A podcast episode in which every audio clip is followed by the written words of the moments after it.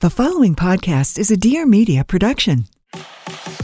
She's a lifestyle blogger extraordinaire, Fantastic. and he's a serial entrepreneur. A very smart cookie. And now Lauryn Evarts and Michael Bosstick are bringing you along for the ride. Get ready for some major realness. Welcome to the Skinny Confidential.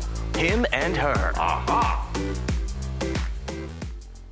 And when we live a public life, I think we have so many responsibilities on so many levels to be charitable, to be philanthropic, altruistic. I think all those, but you're right, to shine light on things.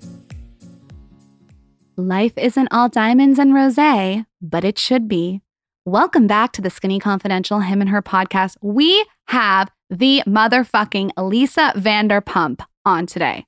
I personally could not be more excited for this episode. And I personally could not be more excited for this episode. Let's just I had fun with Lisa. We had fun. We not only were able to interview her, we got to go to her fabulous Villa Rose. Is it Villa Rosa or Villa Rose? Um, I think it's Villa Rosa. manor. And we got the tour. Ken was showing us the ponies. The ponies are named Diamond and Rose. We met Hanky and Panky, the swans. We got the full tour and we got it for you because it is on my Instagram under the highlight LVP. That place is next level. That place is pretty nuts. It is next level.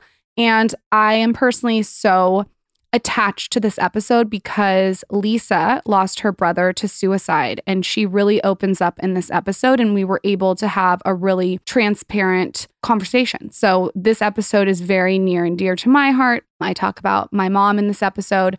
And then, of course, Lisa also gives us the juice. Like she she delivers the juice, okay? She delivers the rosé on a silver platter with a baccarat glass with maybe a slice of lemon. I think you guys are going to love this episode. I know if you're a fan of Housewives, you will be freaking out. With that little background, Lisa Vanderpump is a mom. She's a wife. She's a dog mom. She's a British restaurateur, television personality, author, and actress. She has her own wine line. She's an entrepreneur. You may know her restaurants in LA Pump, SUR, Villa Rose. She does it all. I am telling you. She was also on Bravo's The Real Housewives of Beverly Hills. Personally, one of my favorite housewives ever. And she does Vanderpump Rules. Lisa is multifaceted, and we are going to get all the details in this interview. Also, just so you know, I am going to be on Lisa Vanderpump's podcast, All Things Vanderpump. Okay. She interviews me, and I talk about Michael, and he doesn't know yet. We talk about Oh, great. all different kinds of things. I think she asked me when my first blowjob was with you. So we get into it. Definitely listen to her show, All Things Vanderpump. It's a good one. Wow, hard hitting questions there, huh? Definitely. So get ready.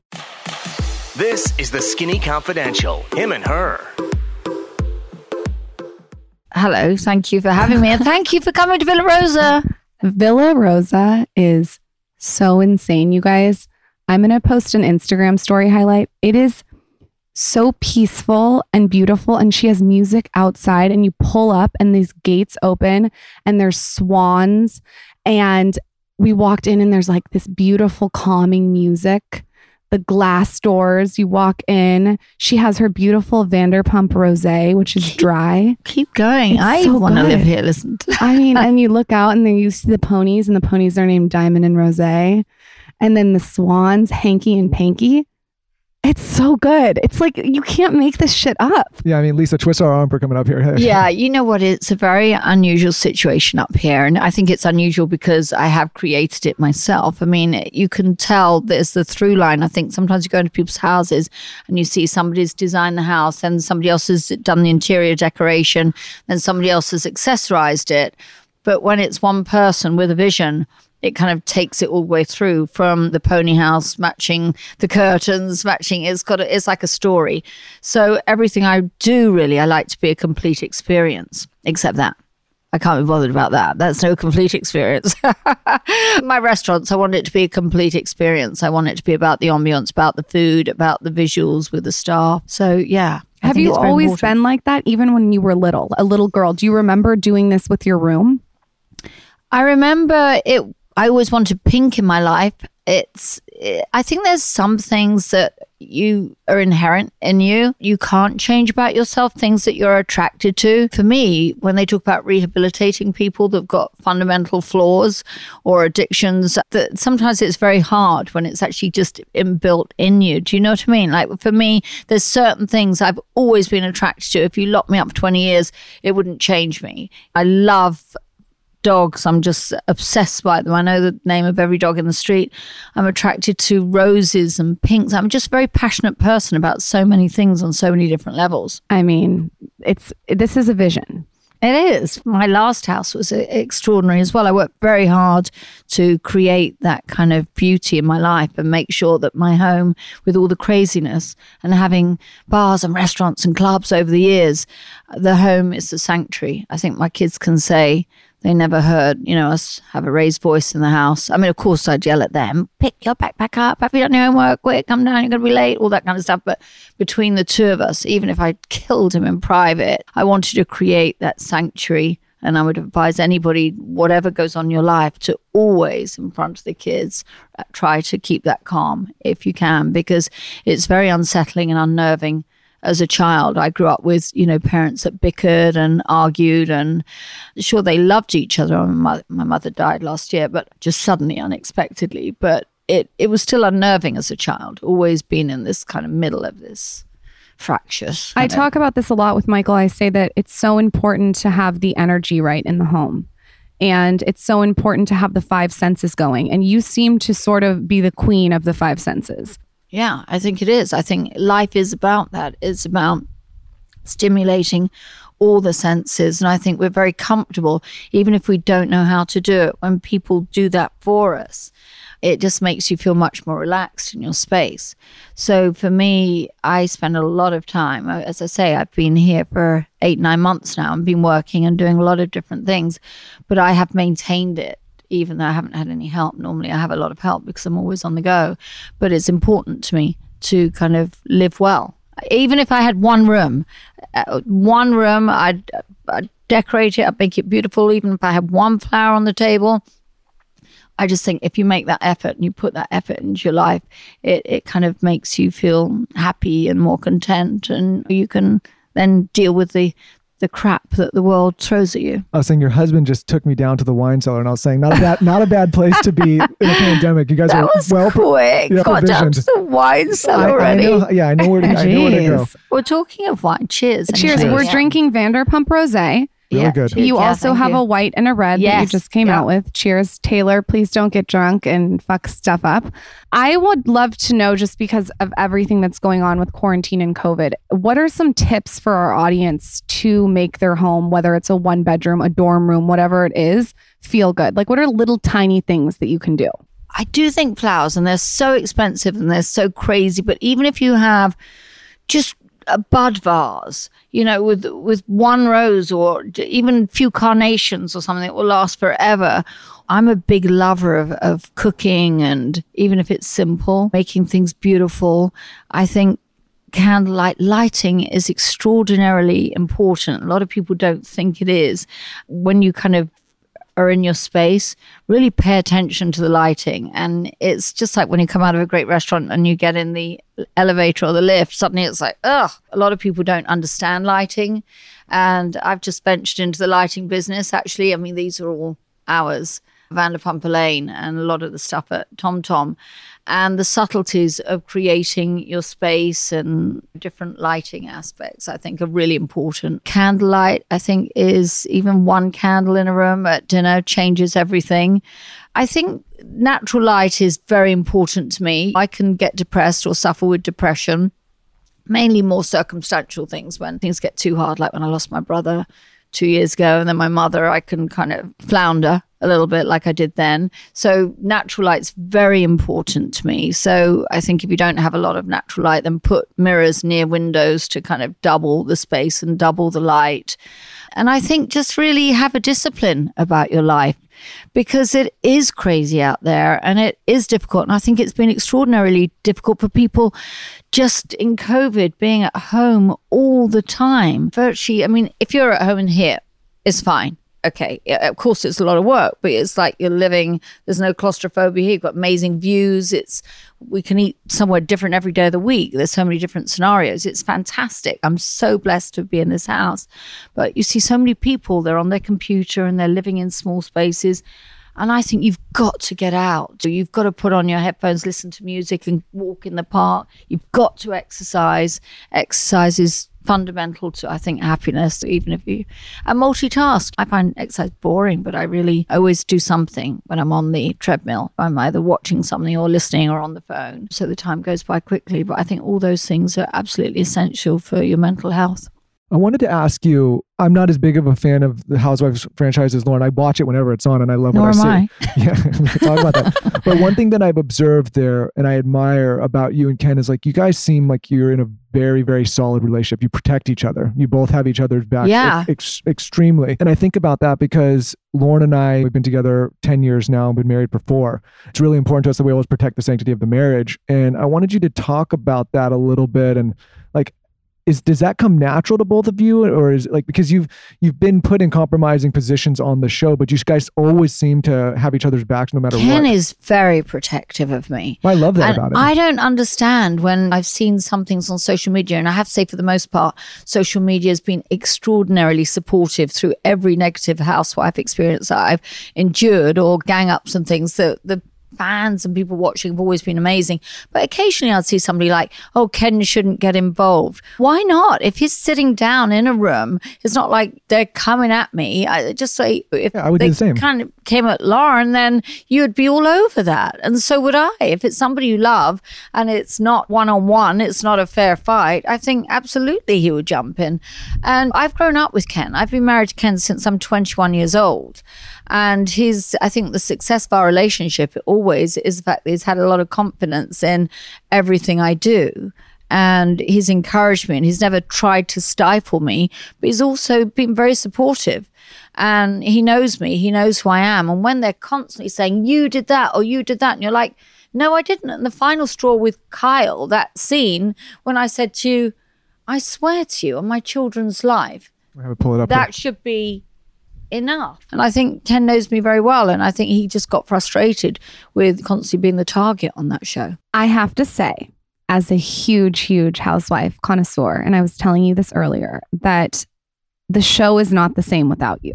And there's certain housewives, another one is Bethenny Frankel. There's just not as much depth, not as much charm. And it feels like sometimes that they're reaching for things to find. Whereas when you were on the show, it had so much character. Looking back at that whole experience, are you glad you had it? Are you glad it's over? Oh gosh, I'm? I'm at the time I was in a real emotional kind of dilemma. I was really struggling after my brother died. There's nothing that I've ever experienced anything like that. My only sibling to suddenly commit suicide unexpectedly. I was just beyond devastated. I I was talking about this yesterday somebody. I couldn't open the fridge. If there wasn't milk in the fridge, I would like start crying. I'll cry about anything. And so I struggled through Vanderpump Rules and then I went into Housewives and I did suggest that I did take that season off because I felt that I I just wasn't strong enough to and I had been the subject of a few gang ups before season four in Puerto Rico, season six. So I knew I had another one coming pretty soon but I just wasn't strong enough. And before I'd sat at the reunion two or three times with them all against me and just been indignant and resolute and vociferous in my defense. And this time I just thought, fuck it, I can't do this anymore. I'm searching for happiness. And there they were all against me over this nonsense. It was not of any benefit to my foundation to be out in the open anyway about one of our dogs ending up in a shelter. So the whole thing, and as if I would give a story to Radar Online, if I was going to give story to Radar Online, there would be millions of stories about my restaurants that would be advertising. It's most bullshit I've ever heard. So when I was just like, I swear to you, and then I suddenly thought something inside me clicked, and I thought, I'm done. That's it. I'm done. And people like, how can you walk away from a show? And I thought, it's not.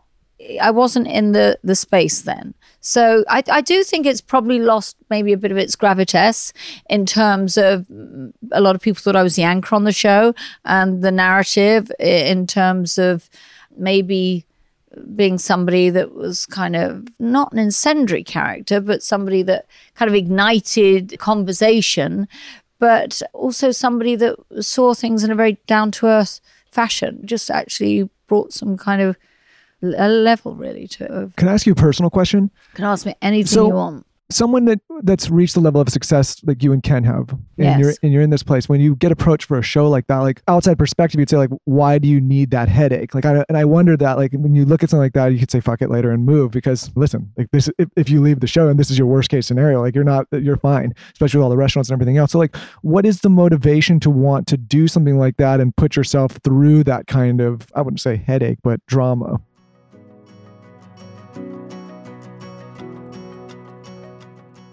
Hold up, let's talk about Palmer's. Palmer's has been caring for your skin since 1940, you guys. It is America's number one cocoa butter brand.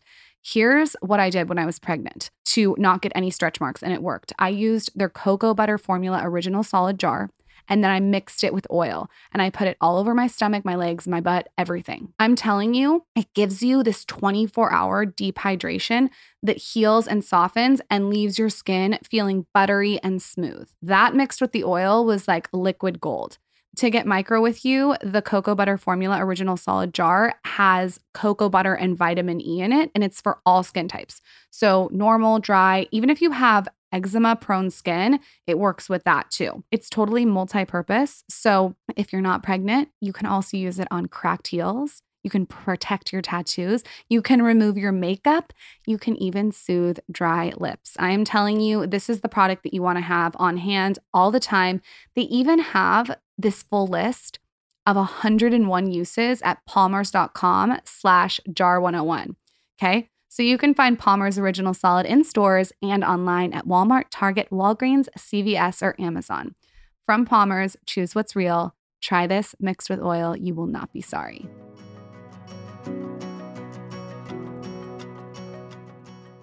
Oh my goodness, that is a good question. But if you rewind the tape to, let's go back to 10 years ago when reality television wasn't as popular, and the only thing I really knew about reality television was uh, the Osbournes, and I love Sharon, Ozzy, Kelly. I mean, I adore them, but there was a little kind of crazy aspect to it. So when I was kind of asked to join a group of women that I didn't know particularly well in Beverly Hills, and I was quintessential Beverly Hills. I lived in Beverly Park. I had Villa Blanca, one of the primary restaurants in Beverly Hills. I kind of lived the life, so to speak. I thought, no, this isn't for me at all. And I thought, when I imagined that to be interesting in reality television, you had to have conflict at home and be very, and I just thought that was the antithesis of, of how we lived our life. So initially I said, no, I don't think that's for me. And then they, I was approached by another group of women because they wanted to actually have an existing group of friends so that it was an authentic.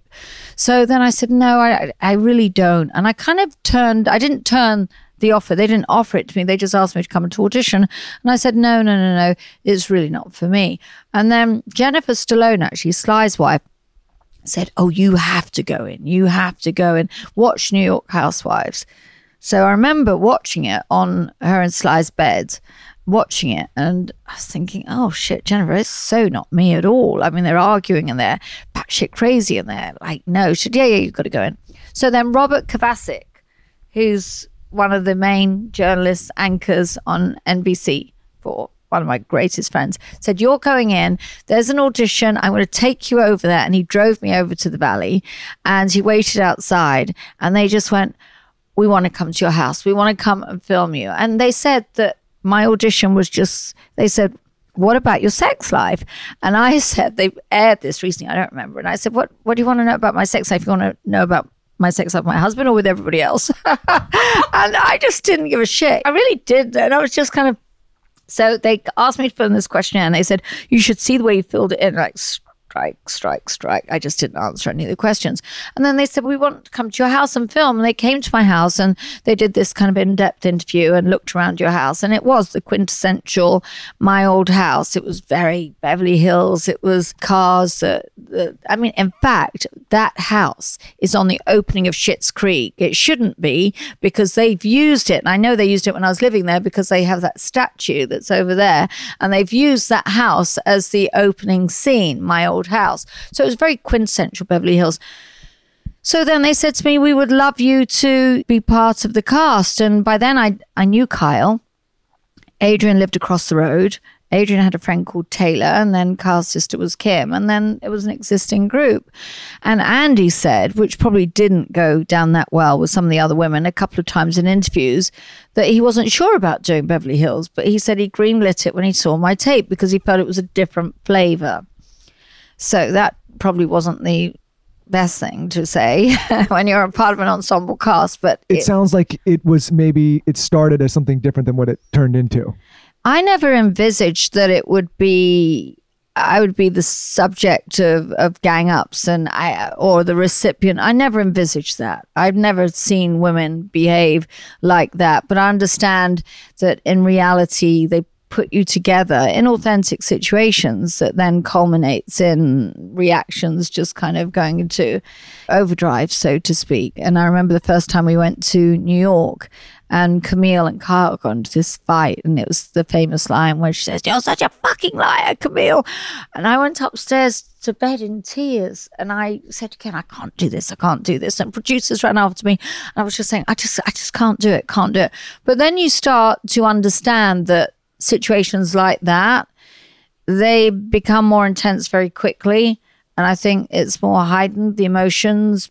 And I'm not saying it's inauthentic. One of the premises of reality television is to speak your mind. Say, for instance, you showed up here 20 minutes late. You didn't, but say you did, hypothetically. And you say, hey, come in, sit down, have some rose. They would probably say, you've been waiting. So initially you'd say, listen, sorry, have some rose, but why are you so late? And that because they never want the audience to be thinking something that's transpired that you're not saying. So you end up kind of basically speaking your mind on many levels that maybe you wouldn't. And then that results or culminates in, in friction. If we did show up late, I would have blamed the baby. I would have, Yeah. I would have said it's the baby's fault. That's that's what I get out of it now. Hey, listen, the, the clock stops here. you can come and go when you want. I think that there's an elephant in the room with you where it's like people were jealous. And that's as a viewer. People were jealous of a lot of things. They were jealous of your house, they were jealous of your life, but most of all, they were jealous that you got your own show. Wow. I've never said that, but you're right. In the second season, to be given Vanderpump Rules, that was a huge because a lot of other housewives tried for their own spin off and they did pilots and it didn't come to fruition. So to have that, which I didn't know that Vanderpump Rules would go for nine years uh, or keep going but I did know that we had one of the ingredients that is so hard to come by in reality television, and that's authenticity. And so basically, we couldn't show as much as we wanted to on, on of my business life on Housewives.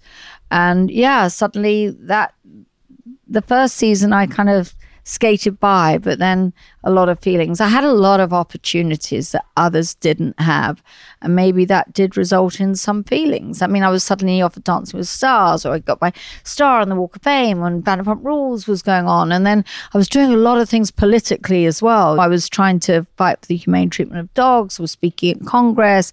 Vanderpump Rules became very popular, became the heart of pop culture. Yeah, maybe it did result in feelings. You can say it, but I can't. Yeah, I think that's pretty accurate. But the, and the problem is, is it wasn't like you just got another show. It was first of all, it's your last name on the show, and it's the show was a huge hit. I mean, I noticed myself. It's so weird clicking Vanderpump Rules before I click Housewives, and so what it did is it almost like I don't want to say cannibalized Housewives, but it all of a Felt sudden eclipsed in one way. It, it was it was a different show. It was more Uh-huh. avant garde show. And I remember as I was with Bill Langworthy and Alex Baskin as we were talking about production of it, I said I want it to be edgier and and sexier and not not compete with housewives at all and yeah it suddenly did kind of take on a life of its own and that might have been hard for other people to to acknowledge or they didn't ever really acknowledge it as a show so which is wild because it is seriously the keeping up with the Kardashians of Bravo. Like you it can't, is. Yeah. You can't duplicate that show because, like you said, I mean, like, those are real, authentic relationships. We've met a few of the people on that Yeah. show, and like you can't, like you said, like you can't duplicate that? Well, I think um, I don't necessarily. I, I think the authenticity of the fact that people are working in a restaurant and basically struggling to maintain a certain lifestyle or image. I mean, they all wanted to be actors or models or this or that, but they're basically waitresses. And I think that's kind of interesting to see that juxtaposition of wanting to live the glamour and they were all friends and and they've grown up and some of them made mistakes. I mean, but the cast has just got bigger and bigger. I mean, I find people like James Kennedy fascinating to to watch because I have never seen anybody. I mean, he's different now; he's sober, but I have never seen anybody that is so unaware of the cameras. Uh, he would literally be snot would coming out of his nose, going, "Lisa, I want my job back," or he would say something he thought was funny, and you would see blood rush to his face as he blushed, and he he has no. People say, oh, "I have no filter," and you sometimes think that's an excuse. They're just rude, just whatever. But he has almost no perception that anybody is watching him. And to me, that is just the essence of a great reality star. If you can really set that aside, you know. Hold up, let's talk about magnesium. I have been talking about magnesium since 2014. It's one of those things that is so important to get in your diet. I first was introduced to it when a celebrity said that they use magnesium to get things moving. And then I was talking to a friend who said that they're recovering from a burnout. Like they just felt burnt out after this year. And they said magnesium is the secret. So we just started working with Bioptimizers and they have this magnesium. And this magnesium supplement is legit. Okay. So most magnesiums are synthetic, they're unnatural, and they're not recognized by your body. And they're also not full spectrum, which is what you want. So they don't have all the seven forms that you need. This magnesium, okay, is the most potent, complete, first full spectrum magnesium formula that's ever been created. This one is called Magnesium Breakthrough. And it's a complete formula that includes naturally derived forms of all seven forms of magnesium, like I said. And it's a complete formula that includes naturally derived forms of all seven forms of supplemental magnesium. And what we love most is it doesn't contain any synthetic additives or preservatives. So it's the real deal, the most potent oral magnesium you will ever find, period. This is so easy to implement into your routine. And what you're going to get from it is a sense of calm, relaxation. I like to take mine at night, it helps you wind down. It's really good for your nervous system and stress, and if you're feeling a burnout. And if anyone out there cannot sleep, this is going to be your best friend, okay?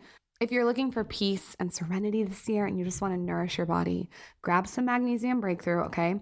You can try it for at least 30 days and see how you like it and see if it makes a difference in your mood and your stress levels. And today, as always, you get 10% off with a special Skinny Confidential coupon when you visit bioptimizers.com slash skinny and you're going to enter code skinny10 at checkout. That's B-I-O-P-T-I-M-I-Z-E-R S dot com forward slash skinny and use code skinny10 you guys once again that's bioptimizers.com slash skinny with coupon code skinny10 We've had people on our podcast that say certain things on the podcast and then people get mad at us. But I feel like we're going to continue to have polarizing conversations and bring people on, and we can't be, as hosts, responsible for what comes out of the guest's mouth. With Vanderpump, you're do you feel like you're responsible for all of these people on the show because like us you can't control what comes out of their mouth No, not at all. I mean, I could control what's in the edit as a producer, but we don't. We try to tell the real story. Now, if they're talking crap about me, I could say, you know what, I don't want that out there. But that's not reality. So if they're going, oh, she's such a bitch, she's so intimidating or whatever, then keep it in because if that's the way they feel, I mean, I'm sure a lot of people have talked shit about their boss and things like that. But when they've said negative things or there's been backlash, yeah, just because it's an eponymous show and my name's on the show, yeah, that sometimes can be difficult to deal with. I don't like this cancel culture either. Of course, I do think sometimes people should should be punished and there should be punitive reciprocate ramifications. But and actions do have consequences. But I think people can grow from their mistakes. I really do. And I think reality television is quite a good place to learn, to see the growth in. I mean, look at James Kennedy. He was a complete nightmare. And then you see suddenly he comes out of that, like butterfly coming out of a cocoon, where he's suddenly he's not exactly a butterfly, let me just be honest, but he's he's definitely you see him making progress. And I think see progress in youngsters is is a wonderful thing to watch. Yeah, we've had a we had a young woman activist on this show call it accountability culture, and we're saying like we personally agree with you. Like, I think cancel culture doesn't help anybody because it takes a learning experience away from the person who's being canceled as well Yeah. as all the people watching. And like Stassi's been on this show, and I I always think to myself like, regardless of her making mistakes or not, like, wouldn't it be so much more useful not just to her but to society to have people watch her kind of go through the path of potential redemption or not and then learn from those experiences because it takes it away from everybody if you can't see you're just like hey it's canceled it's gone that doesn't really necessarily solve the problem for anybody and people make mistakes. I've made a shitload of them Lauryn makes a shitload of people have to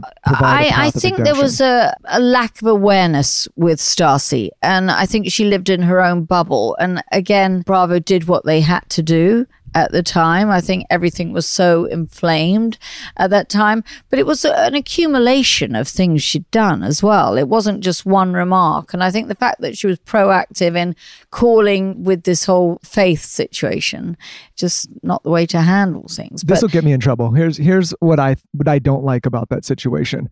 All of these networks and radio companies and agencies and PR companies and management companies had no problem when this all first aired until they started getting backlash and then they said, "Oh shit, we got to cover our ass and we got to cancel." And I I think that's such a cop out instead of being like, "Hey, from the beginning like we could address this or talk about it," but they just waited until Well, yeah, but in their defense, and also my defense when it comes to that, I'd never heard that podcast.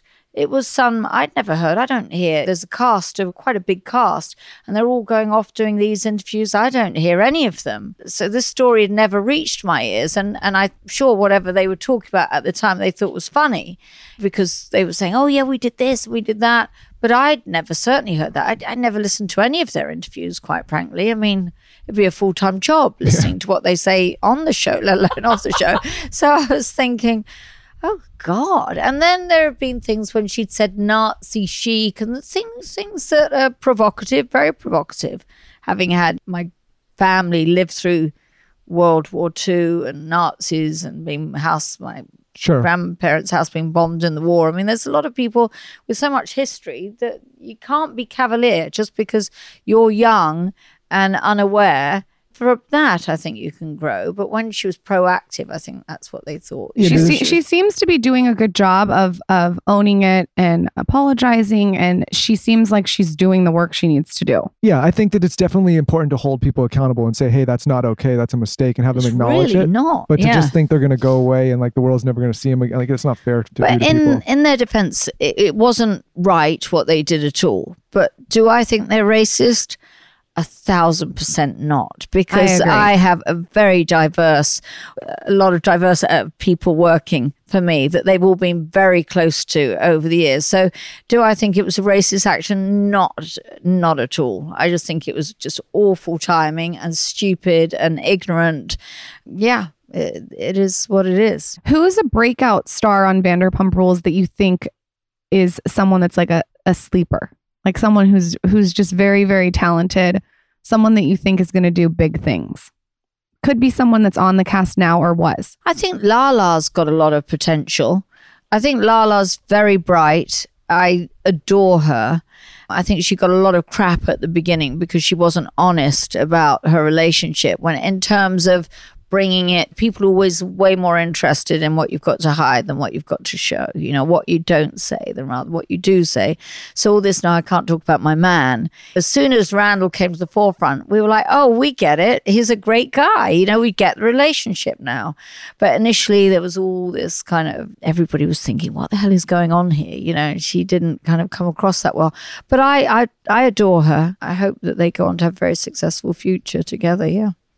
I would love to go back and hear about the first time you met ken Right. what was that like Ken had known my brother for about five or six years. And in fact, my brother was DJing in London at Ken had a club. Ken's 15 years older than me. So when I met him, I was 21, he was 36. Ken was very much the guy about town. He had a partner, they were bad dogs and and they you know would be running around like trying to shag anything that moved you know that's they were Sounds like Michael before me. yeah exactly how can michael before you you met when you were 12 No, we haven't been together that long. He wishes. oh, I see. Um, so, uh, yeah, I met him because it, weird story, really. Somebody tried to break into. I bought myself an apartment. I was very in, industrious and very. I didn't have any help from my parents. I bought myself an apartment in Fulham. I'd worked two jobs, and I was living there. And somebody tried to break into my place. So I asked my brother if he would stay with me just for a while. And then my brother's car broke down, so I drove him to work, and he was DJing at this club that Ken owned. And I dropped him off there, and the manager said, Would you mind helping us out? Our receptionist hasn't turned up. I mean, it was so serendipitous, all these kind of components, everything kind of came together. And I said, Well, I'm going out for dinner. And they said, We don't get busy till 11 o'clock. And my brother said, Well, you're coming back to pick me up anyway because you don't want to go home on your own. So I said, All right, I'll come back. So I came back into the nightclub at 10 or 11 o'clock. I'd been on this date, which was complete nightmare. Was 21 years old or whatever. And um, I just stood at the reception. And I remember Ken walked in. I just remember absolutely to this day. And he's, I said, Good evening, sir. I just mastered it. It was before computers. And I said, Are you a member? So he said, No. So I said, Oh, that would be two pounds to get in. And I looked on this Rolodex thing and the bouncer said he owns the gaff like that. And I said, Oh, then you can come in for nothing like that. And he kind of came into this thing and he thought, Who's this? Because he knew everybody that worked for him and I was just standing in. And I felt him around me. And you know, when people say, Oh, no, I didn't find him attractive or I didn't find somebody. I think that's always a lie. You, I, I always think that even if you didn't pick up on, you, you didn't act on it. I felt this energy around. He was around me a little too often and he was kind of coming out. And I remember he said, Will you give me a ride home? And I was just like, No, no, no. He said, Well, how about dinner next week? And I said, That sounds like a much better idea, but still no. So I turned him down. I'm quite proud of myself for doing that. And then my brother, of course, came out and said, Of course you will, like that. And so I ended up giving him a ride home. And then about six weeks later, I think we were engaged, and three months later, we were married. Wow. Yeah. Like, Are you guys inseparable? Are you together all the time?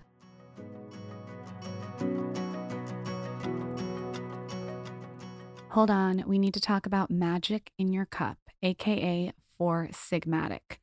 Have you tried their ground mushroom coffee with lion's mane and chaga? If you want to stop drinking so much coffee, I was drinking way too much coffee. Replace a cup with their ground mushroom coffee. I'm telling you, it's filled with benefits. This coffee is mushroom coffee, so it's more than just coffee. Like I said, it contains lion's mane and supports productivity and creativity during a busy day. And then it has chaga in it. And chaga, to give you a little background, is the king of mushrooms. Chaga, to me, out of all the mushrooms, is my favorite functional mushroom because it's filled with antioxidants that really support the immune system. So, like I said, I cut down on the coffee. So, I'm only doing one cup in the morning and I'll do this later in the day. And I just feel like I'm supporting my immune system while I'm doing it. What we love about this company is so many things, but the main thing for me is they have something for everything. They have something to boost energy. They have something to help you sleep better. They have something to help you de stress. They have something to give your immune system a boost. We have been talking about Four Sigmatic for so long. We've had the founder Taro on this show three times to talk about the benefits of mushrooms, and we can't recommend this company enough. They come in these easy packets you can travel with. You can just drop into water, using cold water, hot water, whatever. It's just really great product to take on the go anytime. So, how I like to prepare mine is I do the mushroom coffee with hot water. I squeeze lemon in it. I know that sounds weird. And then I put almond milk in it and I froth it up. It is so good. Obviously, all Four Sigmatic products are organic, vegan, and gluten free. Every single batch is tested in a third party lab for heavy metals, allergens, bad bacteria, yeast, molds. They do their research, okay, you guys? Anyway, get excited because I've worked out an exclusive offer with Four Sigmatic on their best selling Lion's Mane coffee. This is just for the Skinny Confidential podcast listeners. So you're going to receive 39% off their best selling Lion's Mane coffee bundles. To claim this deal, you must go to foursigmatic.com slash skinny. You should know that this offer is not available on their regular website. So you're going to go to F-O-U-R-S-I-G-M-A-T-I-C dot com slash skinny and fuel your productivity and creativity with some delicious mushroom coffee. Full discounts applied at checkout.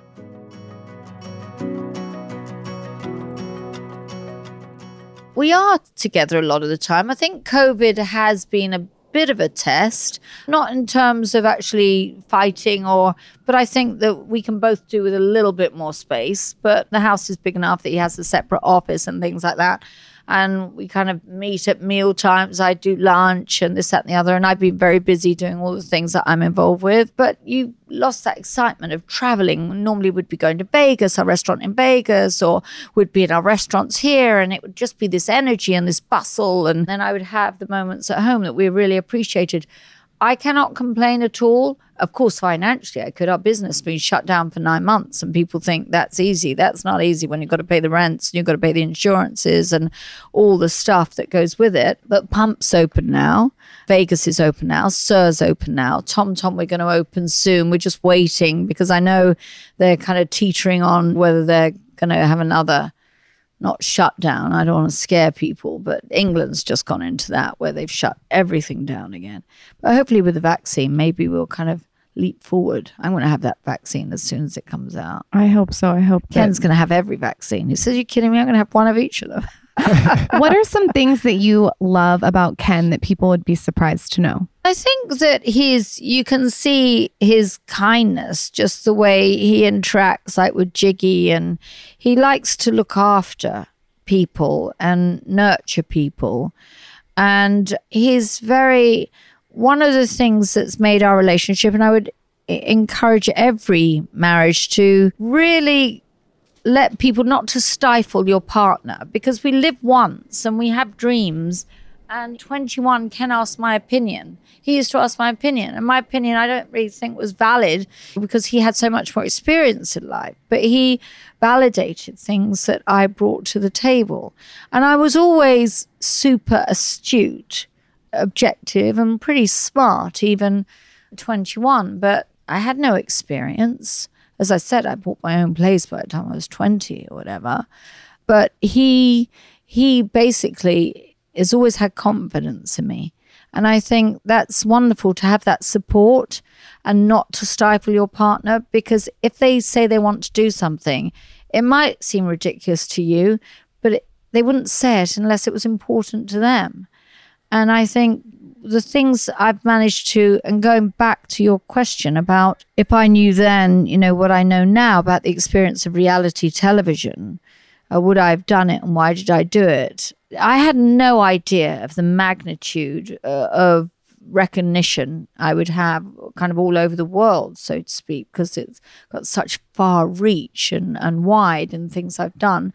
But the the opportunities it's given me as to stand up and campaign for things that I've been passionate about. The Yulin Dog Meat Festival, LGBT rights, helping with the homeless for years. Just wonderful things talking. I mean, I I don't know. I get these awards. I mean, I got the Mary Pickford Award last week and stuff. I and wonderful things that have been bestowed upon me, many or just for things I've done, but I feel blessed to have been able to try and make change, to be able to implement change, to be able to pass Resolution 401, to be able to co write the PACT Act, you know, and change the laws about animal torture so it's a felony rather than misdemeanors, to stand up for LGBT rights, to speak on behalf of GLAAD, to work with the Trevor Project, to do their PSAs, to be able to really say, yeah, yeah, I'll help you. Whereas when you don't have that profile, the help isn't as it's not the help isn't as forthcoming. It's just like if i say i want to help you. I want i will do your psa i will do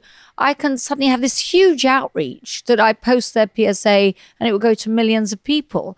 So it's a wonderful thing. And, and I think that I was saying to Ross Mathews yesterday, I do think fame magnifies who you are. If you're an asshole, you become a bigger asshole. And if you're a decent person, hopefully you use it for the greater good. And I do think, listen, we're all narcissists if we're because we live in this world where we all, but I do think that everybody can do something. And even for years, we would always get our restaurant to cook food on the Monday for 15 years at Villa Blanca, take it down to church. I'd always serve the homeless and things like that. And I think everybody can do something. Doesn't matter how small it is, but if everybody just does something, just goes to their local church, how can I help? Or they'll say, we really need this, or or go to like one of these organizations like Covenant House. We've all got loads of stuff that we don't want that would be so appreciated by other people and just be involved in giving back to the community. I just think and, and fame really affords you many opportunities to really help and make a difference. I mean, I see when we reach out to people for our gala for the Vanderpump Dog Foundation people, some people, Mario Lopez. Have you ever met him or interviewed him? Mm-mm. Oh my God. He's got to be the nicest person on the planet. He hosts our gala every year. Ross Mathews is amazing as well. Mario and Courtney Lopez, they're like, no, no, we don't need anything. No, we'll just be there. Yeah, I'll I'll host it for you. Well, do you want to see? No, no. Tell me what. Oh, yeah, I got it. I'll read it. Yep, sure, no problem. Well, do you need a, a green room? Do you need a no, no? Just They just want to help. brilliant people. I've met so many brilliant people. Leona Lewis, who's a big animal advocate, people that have really gone out of their way to help us do so much, you know? You've also done something that I don't even know that you've done, and that is discuss suicide. yes. And uh, my mom committed suicide when I was 18. And to see you, who's so fab and so beautiful and on Housewives, talking about it, that it never gets talked about because people are so uncomfortable to talk about it. And no one wants to like when when I was 18, this was like 12 years ago, long time ago. And no one would talk about it with me. So to see you, and it makes me emotional to even talk about, but to see you come on Beverly Hills Housewives and discuss it, it was so empowering. Yeah. Yeah. Yeah. I understand why you feel emotional. I feel the same way. I don't think you ever get over it because I think suicide radiates so many feelings, so many feelings, so many questions, so many what ifs. Should I have done this? Should I, why did this happen? How did that? So many responsibilities, so many alternatives that maybe would have had a different outcome. Should I have spoken to him when I texted him the day before? Should I have? I know he didn't want to kill himself. I know it was just a cry for help that went wrong. So we were 16 months apart. We were like, I, mean, I met Ken through him, you know, and um, it was actually Ken had a bit of an emotional breakdown a few months after my um, brother died because we were sitting every the first Thanksgiving, the first Christmas, the first birthday, the first the first everything. I'm sure you felt that when your mother died, the first birthday without her, the first Brutal. yeah. And I remember Ken suddenly literally crying at Thanksgiving. And he said, because he was trying to support me because it was my brother. And I suddenly realized it was his grief too. It was his friend. It was somebody who'd been part of our lives. I mean, he'd lived with us on and off in, in London and everything. And I'm so sorry for your mother to commit suicide because that is, I, I can't say it's worse or you can measure, but for a mother to commit suicide, you feel, and I know the boys, uh, my nephews, my brother's sons, beautiful, beautiful boys. One just graduated from Cambridge. They're both doing well. They're both the image of my brother in different ways. Oh, thank God for them. The first day, the first, my first birthday after my brother died, Pandora and Ken brought them out as a surprise to me. And I didn't want to celebrate. And he'd only been dead about three months.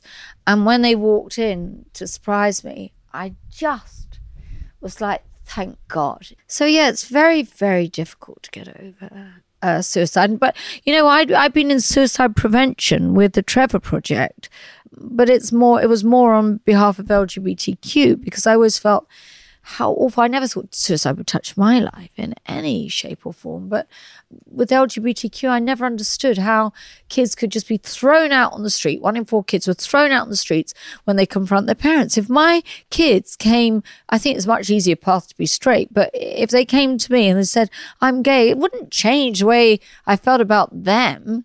It's, you know, you can't you have to love your children unequivocally i mean so you know you see so many of our homeless youth are, are th- being thrown out on the street because of of of their sexual orientation and that just does not seem right to me so i was always involved with the Trevor, Trevor project for that but as a mother to commit suicide. That's what I think the boys felt. And I hate speaking for them because they didn't bring themselves into my forum, so to speak. But I think you do think, how could you give up on us?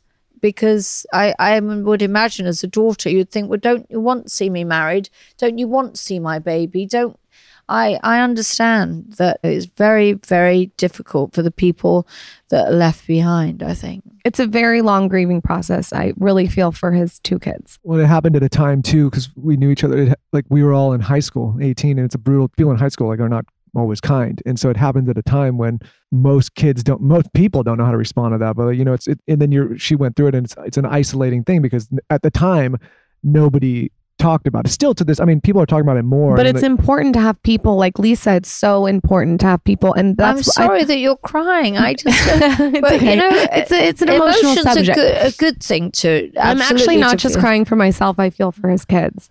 I, I, I told you we're going to get to know each other pretty deep here quickly. Yeah, yeah, yeah. It's important though. That's why I think with that season when everyone attacked you and you were going through that, it's a lot of the audience saw through that. Like we, I think as audience members, we saw what you were experiencing, and we were they like, just didn't understand. They just didn't understand. Remember when we were sitting on the stairs and I said, I'm sorry, I've been such a mess. And I could not watch that scene. You know, I saw bits of it on social media. I haven't watched any of Housewives since, but I saw bits. I saw the scene in the kitchen when, you know, the goodbye Kyle thing. But I was such a mess. I was just started crying. And remember, you know, when I said, I just, I said, I've been going through so much. Uh, it was the first time I'd seen Kyle, that whole scenario, the dog. It was the first time I'd seen Kyle. And I think the first time you see somebody when you've been through something emotionally traumatizing, you automatically go, Oh, I'm so sorry. So I was like teetering on the edge. I didn't want to see it the first time on camera. So I was teetering on the edge anyway. Until it happens to you, and God forbid, of course, it's going to happen to many people listening. I mean, it's especially with what's going on in the world now, it's become more prevalent. But until it happens to you, I don't think you can understand. But empathy is something we should have, E- even if it's not. We should really try and put ourselves. When people say, I can't imagine, well, yes, you actually can. You need to try and imagine. You know, you need to understand. And, and I was just emotional mess after that. And I, I wanted to be there for the boys. My brother was cremated and I, I didn't I didn't believe in cremation either. So I was just it's a lot. It's a, a lot of des- devastation. But I think you said you were going to take a break from the show, and I think it's I think it's very commendable that you didn't and you went on the show and you talked about it because it's it's like Chrissy Teigen. She just posted that she had a stillborn baby. And I- I think it's so important for people like her who's beautiful and thin and wealthy to post things like that because it normalizes it for women that have gone through it. And I think the same thing with suicide. No one talks about it. No one talks about stillborn babies. These are things people are experiencing, but they don't have anyone who's a public figure to sort of talk about it. So it's important. Ex- Yeah, absolutely. It's important. And when we live a public life, I think we have so many responsibilities on so many levels to be charitable, to be philanthropic, altruistic. I think all those, but you're right, to shine light on things. And for me, the, the, most ironic thing is that I've never talked about in Housewives. And this is what pisses me off more than anything. And I really don't talk about Housewives for the most part. On the record, since I left, I really haven't been that vocal about it. But I had been accused of being so British and so stiff upper lip and not sharing my feelings. And there you have it. I was a fucking broken mess. And how was it dealt with by them? You saw it. But I think the way you left was was perfect. I think that it was you left before the party was over and you have your hit show.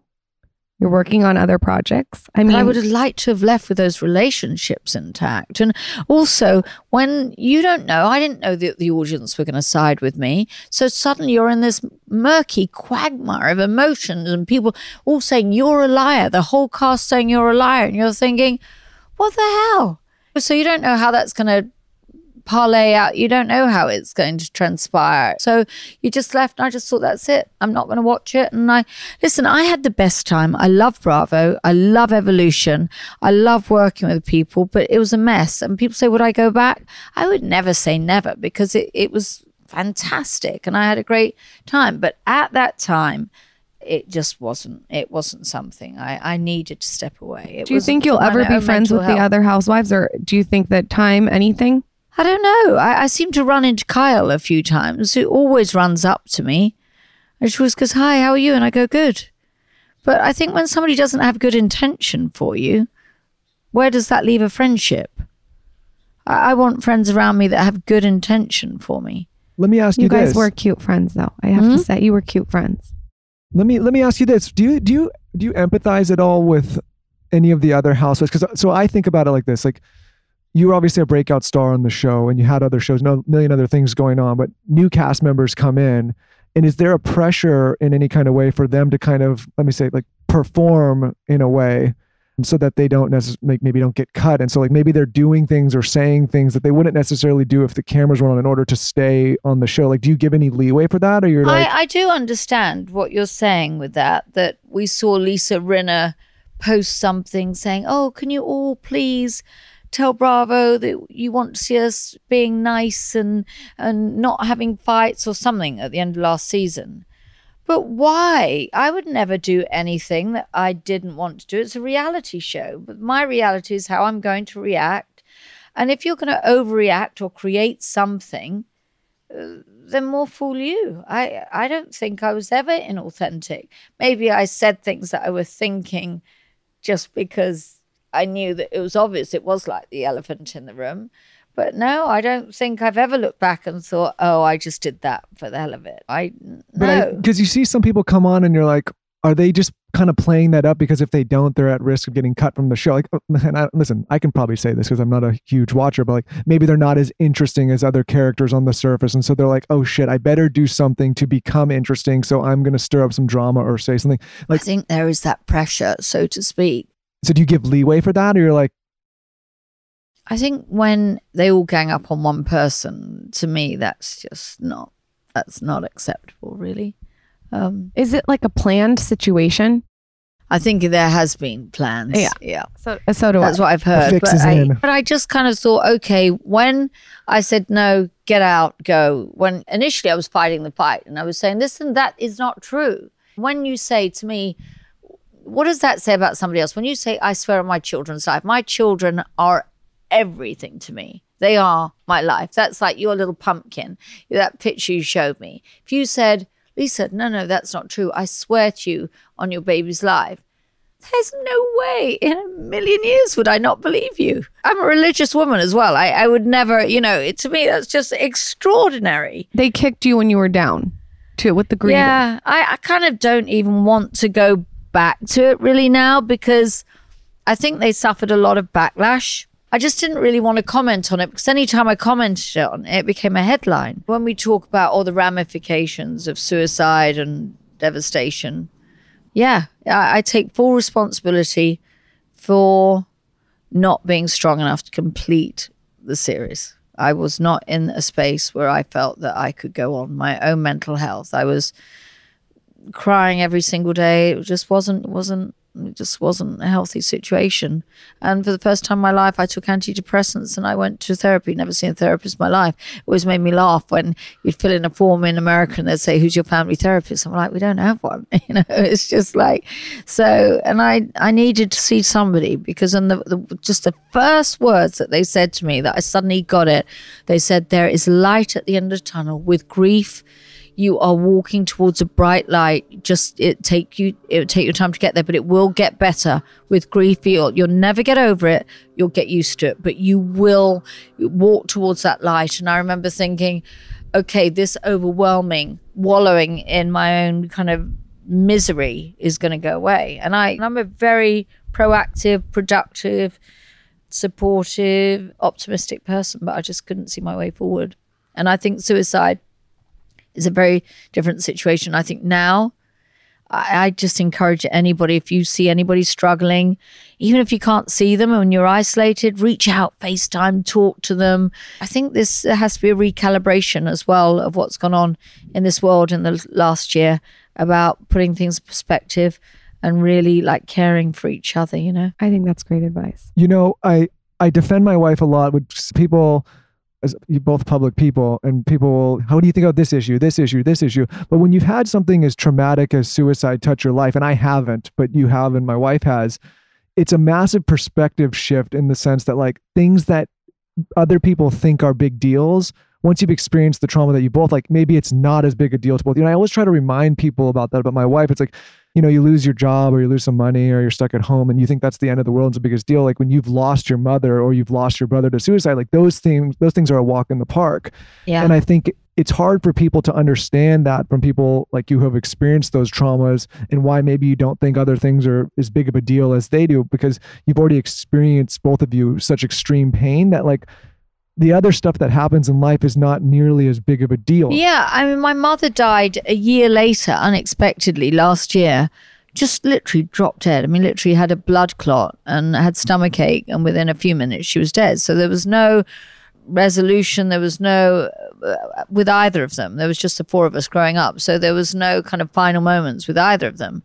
But I didn't feel as devastated because it was a natural Uh, it was a blood clot. It wasn't a natural death. I mean, it was something that was just very hard to detect, and, and it went to her heart and lungs, and, and she died within a few minutes.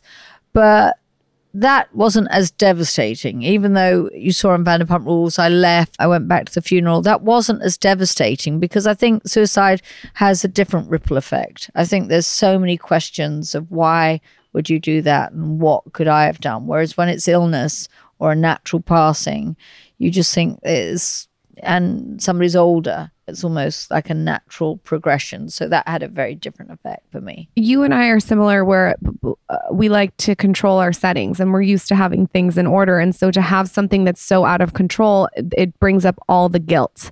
And the guilt is the main emotion. And guilt is it's it's it's the worst. And I think that's why with what you're saying the way you lost your mother was different is it eliminates the guilt. There's no guilt. There's nothing that anyone could have done there. With the suicide it's always it's always going to be what if like you said. What if? What if? but you still i think have not not the right but i do still think as a daughter i can understand your feelings of as a mother you brought me into the world how could you because even as a sister Now that I have a felt- and i baby. think i see the boys thinking how could you give up everything? You're my parent. You're supposed to be there. I, I that's what i saw from the boys. So i do understand. I, I and the brain plays very funny tricks on you because you still imagine they're there for a long time after you go to call them or or I think if I go back to England then I think I, always imagine my brother picking me up and it takes a long while to process when you've only known your life with them to actually realize they're not there anymore. And I think as a daughter that must be taking she took away your safety net as well you know Yes. And what I would say about anyone with suicide, if anyone has someone that they know, it's not to check on them right after the person died or a couple months later. It's to check on them years later. Like, for instance, when his kids have kids, that's a time that you should really be there for him because what that's going to do when they have kids is it's going to bring up all these things. When I had a baby, I felt you start to think all these things like, oh my God, I have this baby. Like, how could she do this? So, Exactly. Yeah. That's exactly what and I think you just you need to your husband, Michael, you you, you need to validate those feelings because it is multi layered and faceted, the aftermath uh, of that. But I'm sure looking at you and especially now you looking at your baby, you know, she was very proud of you and, Thank and you. Loved you nice. Very, very much. And I think that's what a mother wants more than anything, you know, is to see success. And even at 18, I'm sure you were like you are now. But I was uh, on the bar. I was Vanderpump Rules vibes, but yeah, but I'm sure she was would have been, proud we of would have you. been cast members back then. yeah. But um, but you also have those feelings. Your daughter was not going to have a grandmother. My, I get it. My my nephews aren't going to but your nephews have you. Yes, Very and. I've taken that very seriously. I tell them I love them. They're, you know, now it's taken a while. Now, when I say I love you, they'll actually tell me they love me back. But before, I was very British. We don't say that. Whereas I'm kind of, whereas now I go, I love you, and and they go, yeah, we love you too. And How old fact, are it's my brothers. They're in their twenties. They're 20, 20, 22 and no 23 and 28 yeah and it, in fact it's my brother's wife or ex-wife I'd only been separated from her well it's her birthday today I sent her flowers. I remember you know, waking up at two o'clock in the morning trying to get the florist because eight hours ahead. And she said to me today, you know what? That means so much to me. Just, I think it's little things when you really tell somebody you love them or people, it makes, it's so easy to do. And yet, I think uh, we don't do it enough. I think the people that we love in our life are also the way they make you feel about yourself. I hope you're fucking writing this down for our anniversary. Taking really strong mental Yeah, you better like. I can't wait to hear what you're going to say to me tonight. I Yeah. can't wait for your whole speech and your monologue. Well, Taylor, I- send me this recording before tonight. if a woman had given me a pumpkin like that baby that I saw, the most extraordinary little pumpkin. I mean, I just I'll never be able to top that. I, I sent her a message yesterday for her anniversary saying like you gave me the best thing that I'll ever Ever. ever get, unless I maybe get another one or two. Oh, I'm sure you'll get another one. It'd be wrong if you don't because you have to procreate. if I'll maybe do like two that. more and then I'm done and I'm getting a full body makeover. So get over it and start saving. I would love to know what your morning routine is. What time do you wake up? Is do you have a thing where you go down and have tea? Like what are the specific oh, details? Oh, wow. It's really simple. I'm not the best sleeper, and I do not understand at all why we sleep less as we get older. I think we should sleep more. I don't get that because now I can wake up sometimes. Occasionally, I take half a Xanax. I really don't take any drugs at all normally, but occasionally, if I'm really tired, I'll take like half a Xanax. And as I say, I, two Advil to me are a big deal. But like every few months, I think, God, I could really do with a great night's sleep because I can wake up at two, four, six. I hate that. I'm normally awake by six, six thirty. I normally turn on the news or turn up my computer. We have a little kitchen upstairs in the bedroom, so I get up, I get the fruit out of the fridge, I make the toast, I make the tea. We only drink tea, and then I have this nice silver tray. I bring it back to the bed. We all always have dogs on the bed.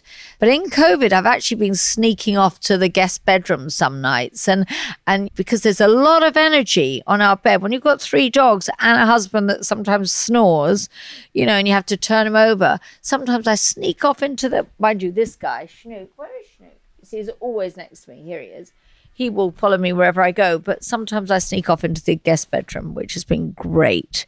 But yeah, I'm I'm and I always work out. Well, when I say work out, I go on the treadmill for an hour. It's not exactly, you know, it's a little bit uphill and and I'm just yeah, I'm pretty disciplined. I normally try and get myself together every day. And I obviously have been crazy about keeping this house together. So yeah, I'm pretty disciplined. If you could leave our audience with a motto that you live by, what would it be? Oh, love and laughter supersedes all. I think that's a big one. I think a lot of people take themselves too seriously. I think you've got to be able to laugh at yourself and laugh together as a couple and realize that you do screw up. I think find a job you love and then you never have to work a day in your life. I mean, if this is your job full time, I mean, how can you not want to go to work? To me, that's what I love. Things I do. Not complaining. Yeah, to find something you love to do, even if you can't pay your bills with it, then supplement it with another job. Like I'd have two. I, I think that's really important. Find something you're passionate about, and that will drive you if you really love love to do that. So you know, when people say, "Oh my God, how can you be so crazy?" They use that word anal, which I hate, but they say, you know, how can you be so crazy anal about the house? Well, because I'm passionate about it. So, you know, I can sit there for hours making things perfect yeah, I just uh, have a, a love and zest for life. We're not here very long, you know, so have a, a zest for life, a passion for life. I'm going to make a prediction. You are going to do very, very well in the podcasting industry. This is definitely one of my favorite interviews. Smart, charismatic, beautiful. You are a role model, really. Like honestly, I this is this is goals. Thank you for oh coming oh my on. God, you're an exceptional young woman. I see that Thank very you. clearly. It's very And nice. I think absolute you very important now when you've got your baby He's to okay. keep your relationship intact. Never lose the respect for each other. You lose the respect for each other, you go down that path. It's a very hard path to come back from. So, above all, keep that respect. And just that baby. I'm not going to let you in here next time unless you bring that baby. We'll with bring you. the baby. We'll use you. the baby as a bargaining tool to come on the mini Yeah, we're gonna use the, bi- the baby Diamond, to bribe you. Diamond, Rose, and Zaza. Before you go pimp yourself out, tell us all about your wine. Your, I know you have a book. You have restaurants. Just tell us everything. Oh, wow. I'm actually, God, I shouldn't be talking about it, but I'm opening another restaurant in Las Vegas. We've just started work on that now, and we've just been designing that. And again, I've been designing that with my partner, Alain, who I does uh, go on to vanderpumpalain.com and see all the beautiful lighting fixtures that we do and all the chandeliers in the driveway. And it really wonderful creative, beautiful things. So we're designing a new restaurant together. So excited about that. But that will be quite a few months away. It hasn't been announced yet. I've got some new show coming along, but I'm not allowed to talk about that. I'm excited about just life kind of getting back to normal. I want this vaccine out and I hopefully we'll be able to turn it around. Now LA seems much calmer. Thank God, the riots and everything. So uh, the restaurants are open and my podcast yeah. Yeah like listen to my podcast. I think it's a great way to connect. And don't expect perfection from yourself. I think don't put so much pressure on yourself. It's okay to fuck up. You know it's okay to laugh at yourself. It's okay. It's okay. And, and i love the fact that you're vulnerable enough to feel emotional because you know i certainly am. And that's okay too. When we feel that deeply it's okay to show it. You are amazing. What's your Instagram handle? I bet you it's at Lisa Vanderpump. yes We're it link is it out. And I know your Yeah. I know your wines is at Vanderpump Rose or it's at excuse me, it's at Vanderpump Wines. And we had the rosé today. You guys got to try it. It's dry. It's delicious. We had it in this beautiful crystal baccarat glass that Michael's going to buy me for my anniversary. Well, listen, if this podcast doesn't work out for us and you need somebody to come clean the little mini horse stables, I'll live in the I'll live in the horse stable. thank you, Lisa. Thank you, Lisa. okay thank you so much Also, a giveaway. As always, if you want to win a few of my skincare favorites, all you have to do is tell us your favorite part of this episode with Lisa on my latest Instagram at The Skinny Confidential. And of course, if this show brings you any kind of value, please rate and review the podcast on iTunes. It takes five seconds. We'll see you next time.